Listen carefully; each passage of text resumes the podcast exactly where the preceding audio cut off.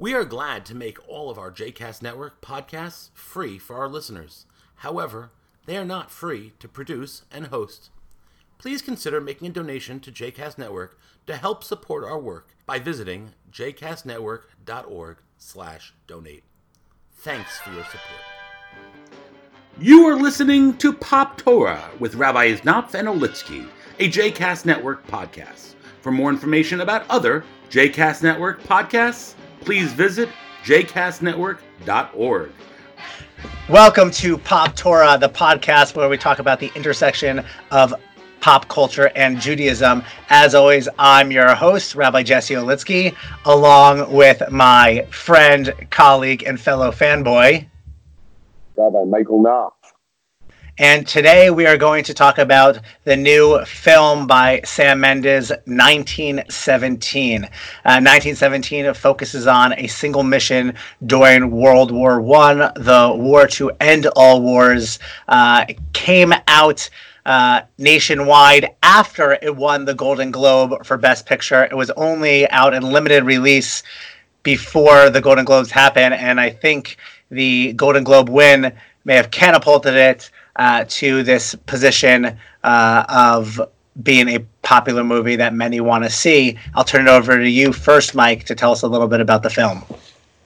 Sure. Uh, so, 1917, as you said, was is a film by Sam Mendes, Mendes, who uh, um, is best known for films like American Beauty, which I think was his debut film, and um, Skyfall and several other James Bond, recent James Bond movies, uh, some of the best James Bond movies.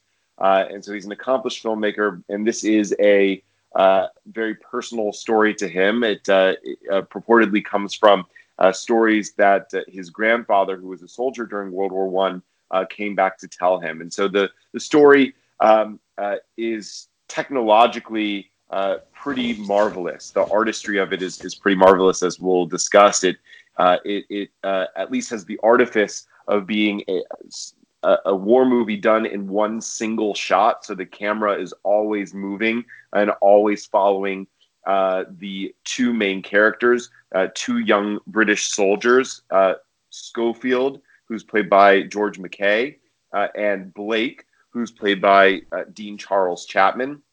and they are given uh, a seemingly impossible mission uh, to uh, to uh, make it across enemy lines uh, and to, uh, to to travel long distance in, in war torn France by daybreak the next day to deliver a message that will stop a deadly attack on hundreds of soldiers, Blake's own brother among them. and so it's a it's a race against time. Uh, it is a, a story of, uh, of quest and, uh, and uh, danger and heroism on the part of these two young soldiers. So it's a, it's a war movie, but unlike other war movies that, that really kind of focus on the, on, on the, on the grandeur and the uh, chaos of war, um, this really focuses on, uh, zooms in on the experience of two soldiers on this one particular mission uh, in one of the largest uh, and bloodiest conflicts in in human history. Jesse, what did you think of the movie? You know, I, I thought the way it was filmed, first of all, was uh, inc- incredible to watch. The cinematography was stunning. Um, it was filmed mostly with uh, these long, continuous shots, so it looked like it was one single uh, scene that we were watching the entire time you saw a lot of that with Schofield and Blake constantly walking, walking through the trenches like a maze, um, which I think we could get into is really an analogy of um, how we are like these mice in a maze uh, during periods of war. Um, but I, I, thought the cinematography was really incredible, how it showed us walking along with them on this mission. They never stopped, they never stood still. There was never really a transition from one scene to the next. It was one constant scene, or at least portrayed that way. A couple things that really stood out to me. Um, uh, George McKay and Dean Charles Chapman, I don't really know as actors. I thought they were good, but they were not familiar to me. I, I found it really fascinating and I believe very intentional that um, the film was really bookended by Colin Firth. who played General Erinmore, and Benedict Cumberbatch, who played Colonel Mackenzie. Right, they were the the two higher ups of the the military. Those were the two faces that we recognize as well known actors, and they each had five lines. Right, one at the very beginning, uh, sending them on this assignment, and one at the very end, uh, who they were supposed to find to uh, prevent the British military from being set up really from this booby trap. And what it really shows me is that, well, they were those who were well known. It was the foot soldiers, right? It, it was Lance Corporal Schofield, it was Lance Corporal Blake, they were the ones whose lives were on the line. These were the ones whose names we don't know, whose names we don't remember, but they were the ones who were impacted most, not the well known familiar faces in the higher up military ranks. I also, you know, this is uh, believed to be a true story. As you said, Sam Mendes heard it from his grandfather. Um, I found it fascinating that Lance Corporal Blake, these are all spoiler alerts, we should have said at the beginning I thought he was the main character of the film, right? General Erinmore tells him to go do this mission in order to save his brother. About halfway through the film, he dies. And you don't think that's going to happen because Schofield almost dies and he ends up saving Schofield's life. But he's the one who ends up dying. He's stabbed by a German pilot whose plane crashes in the barn that they were walking through during this dogfight. And because Blake is a good guy and the and the plane is on fire, he pulls the German pilot out so he doesn't burn to death.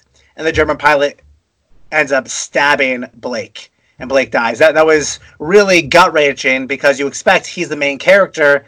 And this is his story, and sometimes even when it's our story, we're not around to tell our story. I thought also uh, from a cinematography perspective, the gruesome nature. I, I, was cringing most of the film when you saw rats crawling around, when you saw corpse and dead bodies just lying around, and they weren't even shocking to these soldiers. They were just background, and, and I think that also speaks really to the realities of war, especially World War One, which Mike, I know you want to talk about how this really changed um, the way war um, was fought and really changed the the planet and our country's relationship with other countries still 100 years later. But it's just this accepted nature that you're just going to have these piles and piles of dead bodies and they're not even shocked by them. They just keep going. Yeah absolutely. I, I think that i want to uh, highlight a couple of things that that that you uh, mentioned. Uh, also, just in my reaction to the film. Um, so uh, Blake and Schofield, uh, uh, um, those characters and and the actors who played them, like you said, they were not the the big names that ended up having bit parts in the movie, like um, like Andrew Scott, like Benedict Cumberbatch, like Colin Firth, Richard Madden. Um, but George McKay and Dean Charles Chapman, I thought put in uh, excellent performances uh, in, in, this role. And what Sam Mendes does here is, um, you know, shows war uh, through the eyes of uh, basically two nobodies, uh, and uh, and you know they're, they're in some sense nobody actors. Although you know I don't mean that pejoratively for them because they're they're just not very well known yet. Although I did spend it was one of those moments where I spent like the whole movie wondering where I had seen Dean Charles Chapman. And then after I saw it, I went and looked and, and realized, oh, yes, he's uh, Tommen Baratheon, first of his name, uh, king of the Andals and the First Men and protector of the Seven Realms. So, uh, from Game of Thrones, of course. So, uh, so that's uh, how you might know Dean Charles Chapman.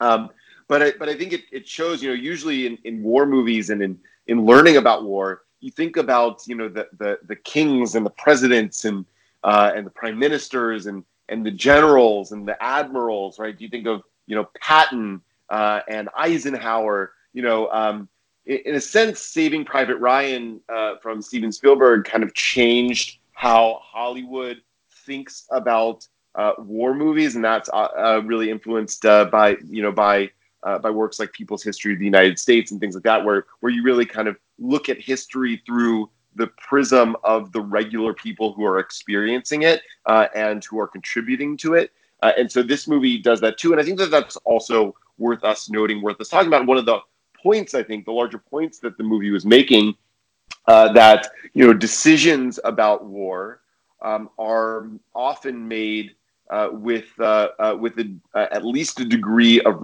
of distance from the the impacts of of those wars. That's that's even more true today in some ways when when war is often done uh, without boots on the ground, without you know uh, soldiers in trenches, uh, you know fighting for inches uh, in a battlefield, uh, but is uh, but but is you know done you know through through through computerized drones that are controlled you know that 2,000, 3,000, 10,000 miles away, um, and and so the ramifications of war um, are are much more removed in our time than they were uh, even in that time. But still, even in that time, uh, you know, the Colin Firth uh, is in the trench making the decision, um, but he is not the one who has to, uh, you know, uh, cross enemy lines uh, in hostile territory to go and give the message to to to the other to the other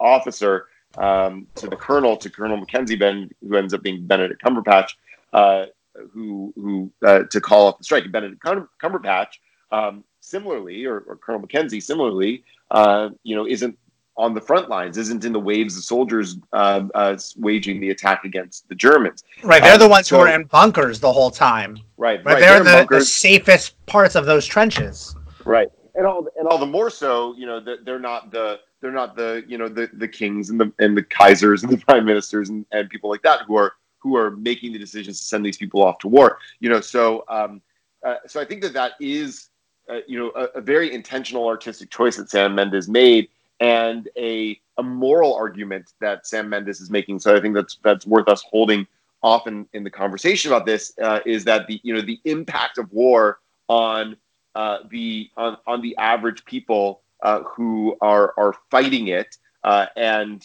uh, impacted by it. You know, you see that in the course of the movie too, uh, where uh, um, after uh, Lance Corporal Blake dies and Lance Corporal Schofield has to continue this mission, mission by himself, he is passing through this. Um, this shell of a uh, of a town uh, in France called a, a, coast. Is that right, Jesse? I believe so. Yeah, and uh, and there, you know, it's essentially. I mean, it, it's it's essentially been eviscerated by the war. Uh, but uh, um, Schofield makes his way uh, into you know kind of a basement um, to hide from an enemy soldier. Um, and when he gets down there, he finds a single young woman uh, with, as it turns out, a baby. Uh, and as you know, as, as the conversation goes on, uh, he learns that the that the baby is not hers; it's an orphan baby that she ends up taking care of because probably the baby's parents died, and everybody that she's ever known uh, died. Right? She says to him like, "There's." But she doesn't even know who the mother is. Right. Right. Exactly. You know. So. Um, so we we really are confronted uh, with the uh, with with uh, in in this very intimate way um, with the with with the uh, with the real human cost of of war in a way that I honestly don't really remember seeing in um, in, in in a movie um, in, in, quite some time, if if maybe ever. Um, and so I, I, found it really really haunting uh, and and really powerful. Like you said, the cinematography was beautiful the landscapes that were shown, the quest that they were on was was brutal, uh, and you could sense that how they put in, like I said, great performances um, as these average guys um, in, in in part of this grander, larger conflict. Um, and uh, like you said, it was it was gruesome, uh, and I think that uh, Sam Mendes uh, used that uh, to to great effect. Right, it was it was gruesome, but the gruesomeness was kind of like the the scenery. Uh, uh, you know, the scenery of war is the gore, uh, and uh, um, right. Whereas most war movies, that's the action of the war is the gore. For for this film, the gore was the backdrop, Uh, and and, the, and, and I, the... I, think what stands out is not just the the, the gore, um, right? So this is the Great War, the war to end all wars. Uh, really, one of the bloodiest, if not the bloodiest, wars in this planet's history. Right, something um, like twenty, something like twenty million deaths, including soldiers and civilians. Right, due to resulting genocide that came from it, and all that. And what's fascinating about this film is it's not like a happily ever after right it's not that mike you and i spoke about this immediately after seeing the film that it's not okay they stopped the the soldiers from from going out there and uh, from falling into this trap by the Germans, but that didn't stop evil, right? This was movie takes place, uh, I think, right April 6, 1917, which, as you noted to me, what was the actually the day that the United States entered World War One, I, I believe. But the war lasted for another year. Right, uh, that's right. right. You know, so you know, not and I, and I, I wondered, you know, what might be because I have to imagine that that was intentional on the part of Sam Mendes to to set this story on the day the Americans declare war, and I, I think that that it really it really strikes to that point, Jesse, that um, that Schofield may have stopped, you know, a couple thousand British soldiers from getting ambushed by the Germans and saved their lives, um, but the war was in some ways just about to deepen and broaden uh, and uh, and cost so many thousands more lives. Absolutely, and I think that speaks to reminds us of um, the pains and consequences of war that we don't always think about, um, right? And, and certainly that the the higher ups, not just the elected officials or the kings or the presidents or the prime ministers, but even the Benedict Cumberbatches and Colin Firths, right? Those who were the military personnel, they were not the foot soldiers. They were not the first wave or second wave or third wave, fourth wave who were running uh, into the battlefields. Right. And you know, there was a, there were there were a couple of lines uh, during the course of the movie that I thought really kind of underscored that message. So the the first was, you know, as uh, Schofield after uh, Blake dies, um, and as Schofield is is uh, continuing the um, the, the mission uh, by himself, he runs into a, a, a British captain and, and his company, um, played by Mark Strong, named Captain Smith. And, and Smith says, when you get to Colonel Mackenzie, make sure that there are other people around when you deliver the message. Make sure there are witnesses, uh, because if there are not, um, he's going to just ignore what he he he might just ignore what you say uh, because some men just want the fight right? And yeah. uh, and and you see that you know that that I think is uh, in part an argument about the not only World War One, which in in you know uh, uh according to many historians is really uh, a profoundly unnecessary war uh, that that is the result of um, you know of the the unintended consequences of certain alliances and the instability and militancy that had been proliferating in Europe uh, during that time. In other words, you know, World War One in some way happens because you know some men just want the fight. Uh, but and, and all of those alliances, right? My understanding is all those alliances came from um, an Austro-Hungarian archduke being assassinated in Sarajevo, uh, and that one assassination led to all these countries getting involved and choosing teams choosing their alliances and all of them being involved in war. Correct. And, and one of the reasons uh, that we wanted to uh, talk about this movie right now is because, uh, as, as our listeners no doubt know, you know, uh, the United States and Iran uh, and maybe the entire world on, on uh, if, if, things were to spiral out of control um, was in previous weeks um, on the brink of, of war over the past few weeks on the brink of war uh, in part because of a uh, of a political assassination. Uh, you could call it maybe one or two different things, uh, but that's the that's the that's the sense of it. So you know, it it, um, it, it we are always sort of on the precipice of this history uh, repeating itself. Now, that's not necessarily getting into you know the morality of the American action against uh, Qasem Soleimani uh, and uh, and and what uh, uh, would or should happen uh, between the United States and Iran. but we're in a moment right now where where um, where we're all sort of on the edge of our seats about the po- possibility of another war, and so this movie, I think offers a, a, window and an insight, or at least a springboard into a conversation about uh, about the moment that we're in currently. The one other thing I wanted to mention, Jesse, is you know when um, when uh, Schofield gets to Colonel Mackenzie uh, and uh, gives him the order, you know Mackenzie, after some back and forth about it, ends up calling off the attack um, and therefore you know saving the troops. But uh, he Mackenzie points out, you know that okay, fine, I'm going to call off this attack, um, but it's not going to stop the war.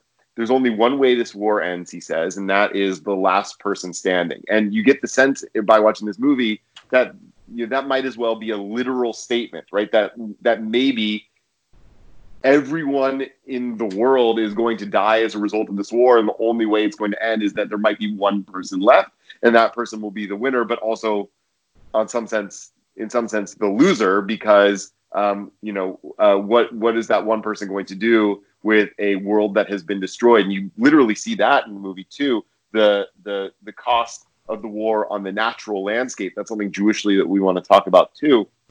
Um, so a, a, decimated world with no one in it uh, and you might be the last person standing but what have you really won? You know it's a, a pretty and you see that even at the end as you know, the, the attack is called off and they're bringing in all of the um, wounded bodies that have been decimated uh, in just this one attack, right? And, and uh, um, you start to see the um, the, the, the horror uh, and the futility even in this victory.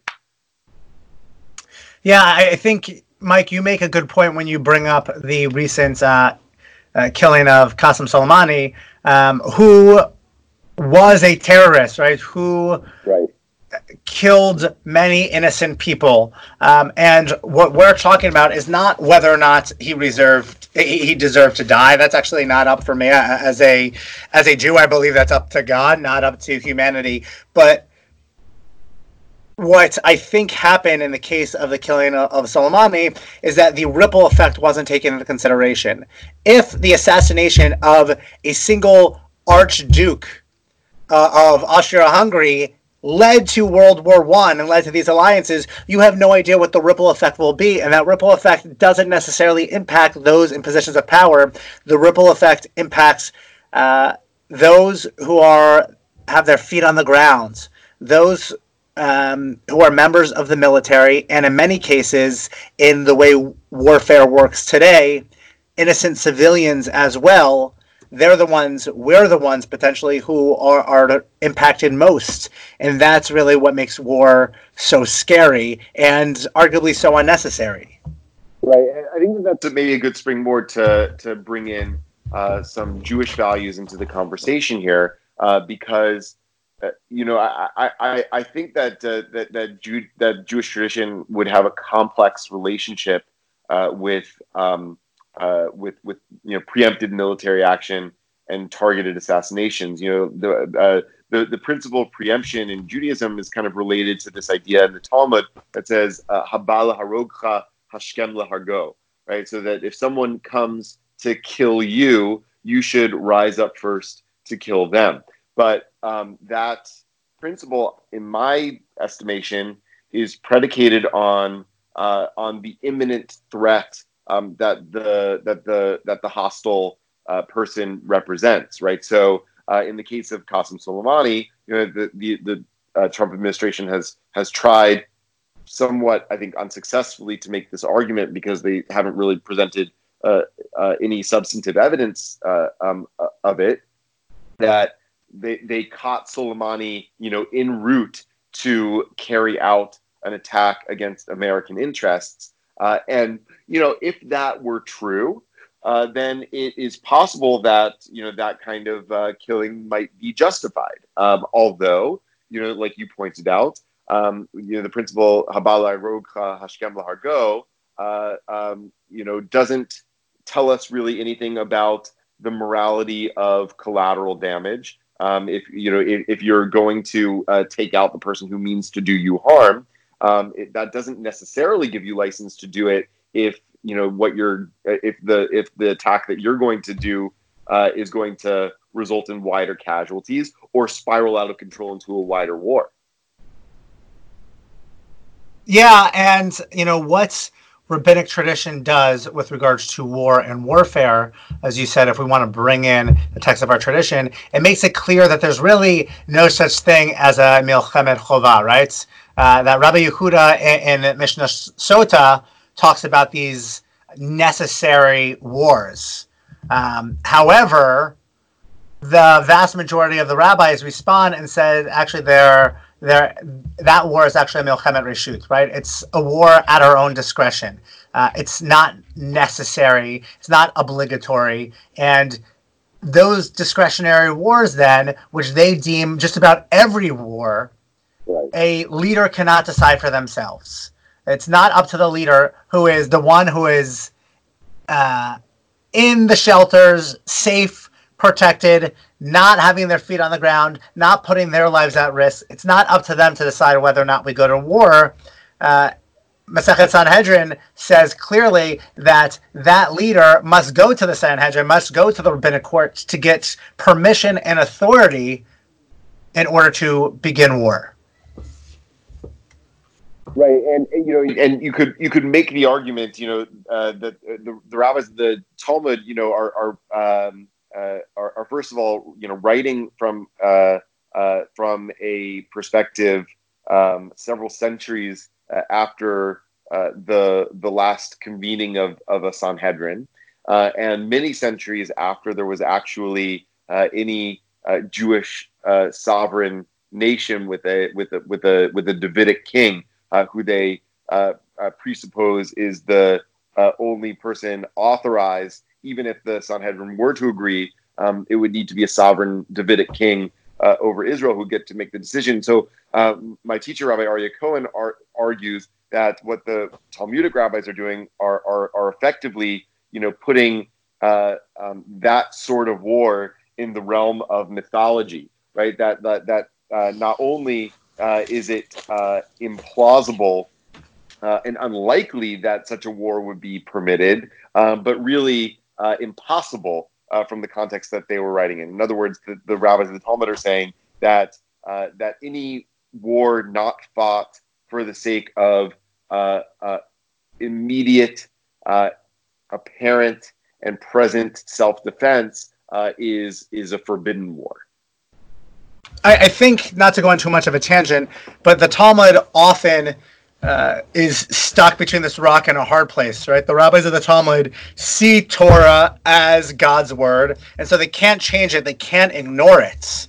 Right. Um, they say this is, they have to take this as fact, but time and time again, they create a system, really a theoretical system, because they're living in exile, so they don't have the authority or autonomy to enact that system. But they create a system which makes it seemingly impossible for those laws of Torah that have to do with life and death to ever be enacted. Uh, Masechet Sanhedrin also deals a great deal with capital punishments and, and the death penalty. And they say the death penalty was permitted, but they create a system where it was seemingly impossible for the Sanhedrin to ever, even if it was still in existence, to ever um, or any rabbinic courts convict somebody and sentence somebody to death. I think they were very careful in understanding the heavy weight and burden that was upon their soul- shoulders. That if they were giving the okay to determine if somebody shall live or somebody shall die, they want to create a system where they never had to deal with that weight and that guilt and that burden that blood was on their hands.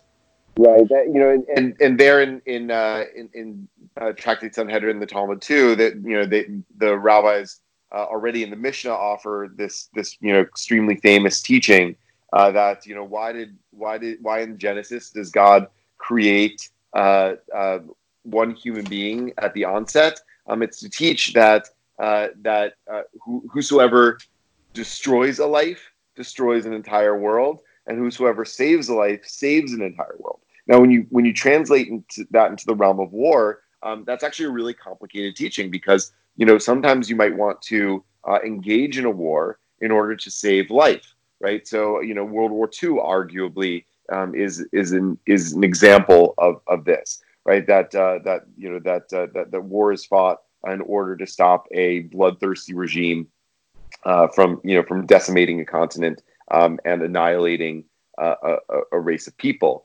Um, uh, but also, you know, in the context of war, right, it inevitably involves death, and when you take a life, you you destroy an entire world. So the so it you know, uh, I think Jewish tradition has a, uh, especially rabbinic tradition, has a complicated relationship with war. Uh, the Torah, on the other hand, um, uh, has a little bit less of a conflicted relationship with war. You know, there's war present throughout the Torah. Sometimes it's kind of noted as a as a simple you know fact and as a reality of human life.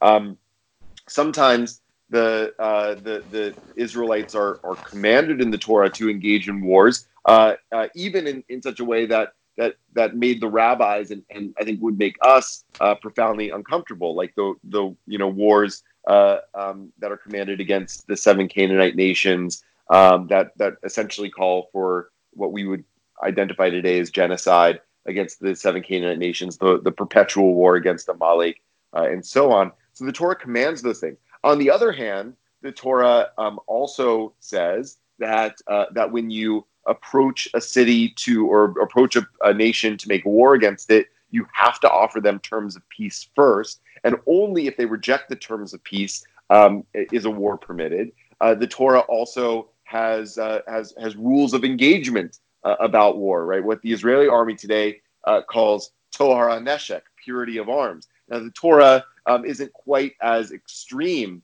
um, uh, uh, in its uh, principles of purity of arms as modern uh, state of Israel is, um, but nevertheless lays the groundwork for that idea that that that that the Jewish way in war is not anything goes. That that there are limits to what soldiers are permitted and allowed to do uh, on the battlefield.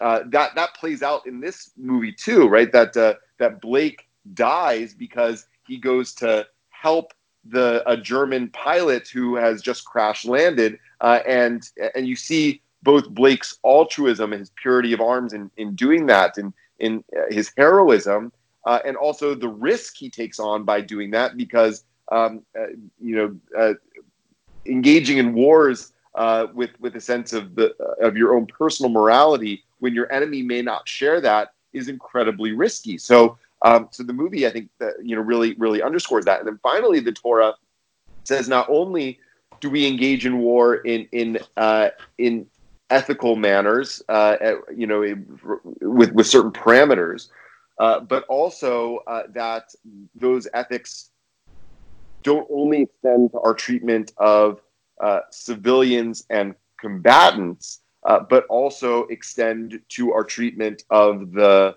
uh, of the landscape too, of, of plant life. Right, we're not allowed to uh, cut down trees unnecessarily uh, in the context of war. A principle that gets uh, applied in later Jewish law beyond the context of war to talk about our responsibility not to uh, not to not to waste natural resources. A, a principle called Bal Tashchit. You see that in the movie. The, I said right where they they were the landscape was destroyed. They were right. cutting down trees to create blockades in the road. They were shooting and killing cattle just to prevent the their enemies from finding that cow and slaughtering it if they needed food to eat. Uh, they were destroying the land unnecessarily, uh, and it is a reminder, I believe, that if we are all God's creatures and creations, and this world is a world that God created, what happens when those made in God's image kill those made in God's image? We end up destroying this world that God created. Right. I want to go back, Mike, to something that you said as well um, about how the Torah uh, makes it clear that one needs to approach uh, another people and ask for peace, give them terms of peace before they go to war. That war is really a last result. It should never be the first result. Uh, go again. The, the Talmud, which is very different than Torah, and I think we need to make it clear. Well, Torah is our guide. We're very much a rabbinic-based religion. Um, right. uh, Two thousand years of interpretation of what Torah says, but the Talmud makes it clear that all the the rules about war and uh, laws about concerning war, the what they deem right this milchemet chovah, this obligatory war, only referred to that initial entering of the the lands. That every war that came after that, they deemed the milchemet reshut a discretionary war. And I think again that goes back to the way they deal with the complicated nature of our text, and the rabbis of the Talmud are trying to create a culture, institution, and a faith that is much more pacifist than the Torah leads us to believe. Right. I, you know, I, I um, it's uh, it, it's amazing to have this conversation with you, Jesse, because um, I, I don't know if you hold this memory, but I uh, remember very distinctly. Um, uh, disclosure to the readers, as you know, Jesse and I have been friends for a, a long time. Uh, and we were uh, not only uh, classmates in college, but we were also fraternity brothers. and and we, along with a, a, handful of other fraternity brothers, went down to Florida for spring break one in in 2003. Yep. And and I remember while we were there watching with you the, the the televised beginning of the war with Iraq in, in 2003. Um, and um, you know, and, and it, it I, I remember that, that that was the first instance in really in which really I, I, I had ever really seriously engaged with or confronted uh, Jewish texts and traditions uh, related to war, uh, because it was uh, the the first, you know, aside from Afghanistan, um, which uh, which I I don't remember as as significant um, a conversation within the Jewish community or the wider community um, about the morality of engaging war in Afghanistan. I think that that we ended up giving um, our elected leaders a lot of leeway, arguably too much leeway, uh, in in engaging that war after 9/11. Um, but uh, the, but the public and therefore the Jewish community was was much more conflicted about the about the morality of the war in Iraq. I, I, I know I can speak for myself personally uh, that uh, that that I uh, was uh, both from an American perspective and from a Jewish perspective was was against that war uh, and active uh, in anti-war efforts. You know, before that war even even started, and in part because um, I was mindful, in large part because I was mindful of uh, of these of these Jewish traditions uh, around around war. Um, that you know, but but also um, our political leadership, I think, was in some way mindful you, that are, these traditions that we have about war are, are, pretty influential. The notion that you could only go to war uh, in in our time if, if there's a, a, a clear and present self defense need. Um, you know, the the administration was trying to make the argument that that there was, even though uh, it was pretty apparent to me and to many others at the time uh, that uh, that that that threshold hadn't been met, and and that there was some uh, uh, either inaccuracy or, or deception going on about it. Yeah, I remember that well. We were sitting um, in the living room of the house that a bunch of us rented and watching um, bombs being dropped over Baghdad live on TV, like we were watching a movie or this was a video game. And again, it speaks to those who are making these decisions not really thinking about the casualties of war. Uh, I appreciate at least then um, there was a congressional vote to authorize the war with Iraq. Um, that vote has since been uh, debated and used against many political leaders about uh, who voted for it. Um, because now I think history shows us that that we should have never gone to war. Uh, and those votes for that war with Iraq are really being questioned uh, in a political environment. Um, but that links back to this idea that you needed Sanhedrin approval to go to war from a Jewish perspective, that one person should never have the ability to decide for themselves that they can start a war with another nation. Uh, because especially when that is a person whose life is not at risk as a result of that war. Um, I, I wonder, Mike, what do you make of all of our texts? You know, the Torah does talk about war and ethics of war, but so much of our texts, especially rabbinic texts, focus on the idea for peace. So much of our liturgy focuses on peace um, multiple times a day. In the Aramaic text, right, the Kaddish, which we say as punctuation at different points throughout the service, we conclude with the command, Osei Shalom bimurmav, huya say Shalom, Aleinu ve'al kol Yisrael, ve'al kol Yoshvei Tevel, uh, that God should bring peace upon us, upon all God's people, upon all who dwell on this earth. Uh, what does it mean that we have these rules and ethics about war, but we're constantly talking about and striving for peace?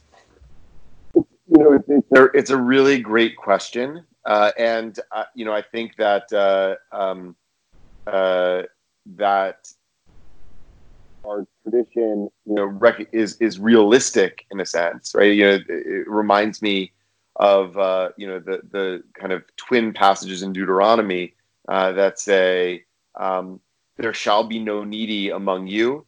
Uh, and then, you know, a verse or two later says, uh, there, there shall always be needy among you, right? So it holds out this, this ideal um, that we should be striving for, which is peace, but recognizes the reality that, that human beings come into conflict. And so I think that, that, um, that remembering that our ideal is peace um, is uh, illustrative and informative in those moments in which we need to engage in conflict, right? That that that conflict it when it happens should be first of all a last resort when peace is not possible uh, that and that it should be in the service of uh, of, of, of building a world of shalom, a world of, of wholeness and, and peace. And I, I, think that there's a, a couple of points I want to make about that. You know, the first is I think that every human being, regardless of, of background or tradition, maybe not every human being, but the vast preponderance of humanity um, wants peace. Any sane person wants peace. But the question is always, you know, peace at what cost and peace on whose terms. Uh, and so, you know, the Jewish tradition doesn't only say that there should be peace, but also has a vision for what that peace uh, ought to look like. What's the world of shalom that we're that we're trying to build, right? So there's there's a way of, of achieving peace that is, you know, in, in the sense of the, you know, um, uh, you know, Neville Chamberlain, you know, peace in our time, uh, kind of peace, which is, you know, we're going to just let the Nazis do whatever they want. Uh, and in that sense, we'll have peace because we're not going to be at war. But I don't think that the Jewish tradition uh, has that vision of what peace is. Um, I think it has a, a, vision of peace that is about uh, justice, that's about inclusivity, um, that is about uh, uh, human harmony. and, and so that's the kind of peace we ought to be building toward sometimes building toward that peace is going to necessitate conflict um, or, or self-defense uh, and that we shouldn't necessarily you know we, that, that we shouldn't inherently shy away from that um, uh, but we but we always have to keep in mind the, the vision of what we're going for so peace in judaism is not merely the absence of conflict um, it is the presence of uh, of something bigger uh, and, uh, and and more holistic than that. And I think rabbinic Judaism suggests that we cannot wait for peace to come. Right, one of the well-known teachings uh, of Mishnah Avot that we should be dis- disciples of Aaron. Uh, Ohev shalom v'rodef shalom. We should love peace and pursue peace. This idea of being the rodef, uh, we don't just wait around for things to happen. We're told tzedek tzedek tirdof in the Torah. We don't just wait for justice to happen. We run towards it. We pursue it. We make a just society. Similarly, we can't just you know, sit on our hands and wait for that peaceful world. We can't just wait for Mashiach or Yemei HaMashiach, that messianic era when there will be peace in this world. if we're disciples of Aaron, we need to make peace happen. Uh, and I think it's also fascinating that the rabbis choose to choose Aaron as that example. Um, right? The the leadership of Aaron and Moses was not the military reign of the people of Israel. The, when Moses transitions um, his power, God's power, the the God's spirit transitions from Moses to Joshua. Joshua is the military leader that the Israelites need uh, as they enter the land of Israel. and they enter the promised land and end up going to war. And yet, we're told, be like Aaron. Aaron was the spiritual leader of the people of Israel. And where do we find peace? We find peace by deepening our connection to God, I believe, that Aaron had a connection, ritually speaking, at least, in a way that Moses didn't or others didn't. When we deepen our connection to God, then we see how precious life is, and we see how each life, no matter how good or evil a person is, is also one of God's creations. And that is why we should strive for peace among all peoples and all nations. Right. I think that that's a that's a really great point. Uh, you know, when um, uh, it, the the rest of that passage in Pirkei Avot says that uh, Aaron, you should be a disciple of Aaron, loving peace and pursuing peace. Ohevet abriot, loving people, uh, umikorvan la Torah, and bringing right. them close to, to Torah, right? And uh, and and that uh, echoes uh, a, a, vision of uh, in in the prophets Isaiah and Micah, especially uh, that talk about you know the the a perfected peaceful world in in times to come. And you know w- one of the things they say about that time is ki mitzion tetze Torah udvar Adonai Yerushalayim. That from uh, from uh, Torah will come forth from Zion, uh, and the word of God from Jerusalem. Uh, and uh, you know, and, and, what they I think mean by that is that uh, in in a state of peace, um, Torah, which which in, instructs not only how we align ourselves and come close to God, but also um, how we create a society in which there is administrative justice and distributive justice, and also unrestrained compassion. Uh, that that is uh, the society that we're working to build, but it has to be built, right? You have to uh, you have to uh, build a, a, world in in Torah's image. Um, it doesn't just happen. Absolutely, that we need to be God's partners in creation. Um, the reality of peace, though, I, I, think is an interesting one. Rabbi Abraham Joshua Heschel uh, of blessed memory, who was very much a, a peacenik, right? He not only marched for civil rights, uh, he um, was very vocal um, in protesting the Vietnam War. Uh, he spoke a lot about polarities. And the idea for him was that if we live in a world of polarities, we have all this liturgy uh, about peace and bringing a peaceful world, but we only understand the importance of peace when we've understood the realities of war. Uh, that until we've experienced loss of life and bloodshed, then we don't understand how important peace is. And I think part of the problem, again, is when we live in a society where we have leaders at the top who are making decisions about going to war when their lives are not at risk, their families' lives are not at risk, they're protected. They don't understand the why peace is so important. Uh, and, and I'm even talking about a cold peace. I'm not talking about brothers and sisters holding hands and singing kumbaya, but I'm talking about us living side by side. And when we don't understand the risk of loss of life, when we don't understand the hardship of war, we don't understand the importance of peace. Uh, and really, that's what Heschel's talking about that you only get to peace once you've experienced war. You only uh, appreciate joy when you've experienced sorrow. When he talks about, when he wrote in the reasons for his involvement in the peace movements, he wrote this in 1972 uh, and talked about um, the prophets, he said, the more deeply immersed I became in the thinking of the prophets, the more powerfully it became clear to me what the lives of the prophets sought to convey that morally speaking, there's no limit to the concern one must feel for the suffering of human beings, that indifference to evil is worse than evil itself, that in a free society, some are guilty, but all are responsible. Uh, I, I, I love uh, I love and am always moved uh, and and challenged by that teaching uh, by uh, from uh, from Heschel and and uh, and that's perhaps a, a good segue to, to move toward conclusion. I you know as I, as you were sharing what what Heschel was offering. what Heschel taught, um, my, my mind kept on going back to the you know the very last teaching in the Mishnah. We just completed, uh, or the Jewish world, I shouldn't say we, because I uh, uh, fell off the horse about uh, a month in uh, seven and a half years ago. But the Jewish world just completed the last Daf Yomi cycle of studying a page of Talmud every day, uh, and and has started a new. Jesse, it looks like you're uh, participating in Daf Yomi this cycle, and, and I'm trying to as well. I'm, I'm trying. I'm we're, we're about a week and a half in so far. yeah, so far so good. Uh, but the the last Mishnah, uh, even though this Mishnah doesn't have a, a Talmud uh, of its own in, in uh, Tractate Uktzim, uh, uh, chapter three, the very last Mishnah, the very last teaching of the Mishnah, says, "Lo matzah kadosh baruch hu kli machzik bracha Yisrael el shalom."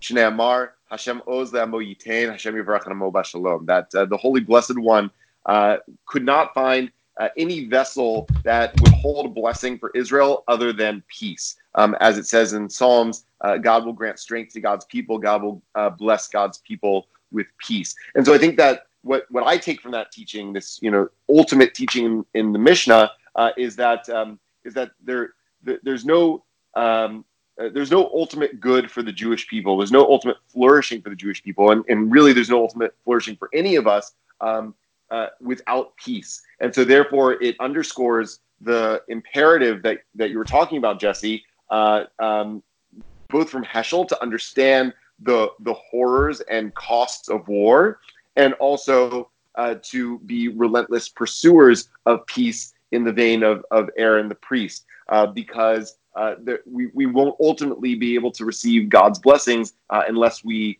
succeed in, in building a, a world of peace.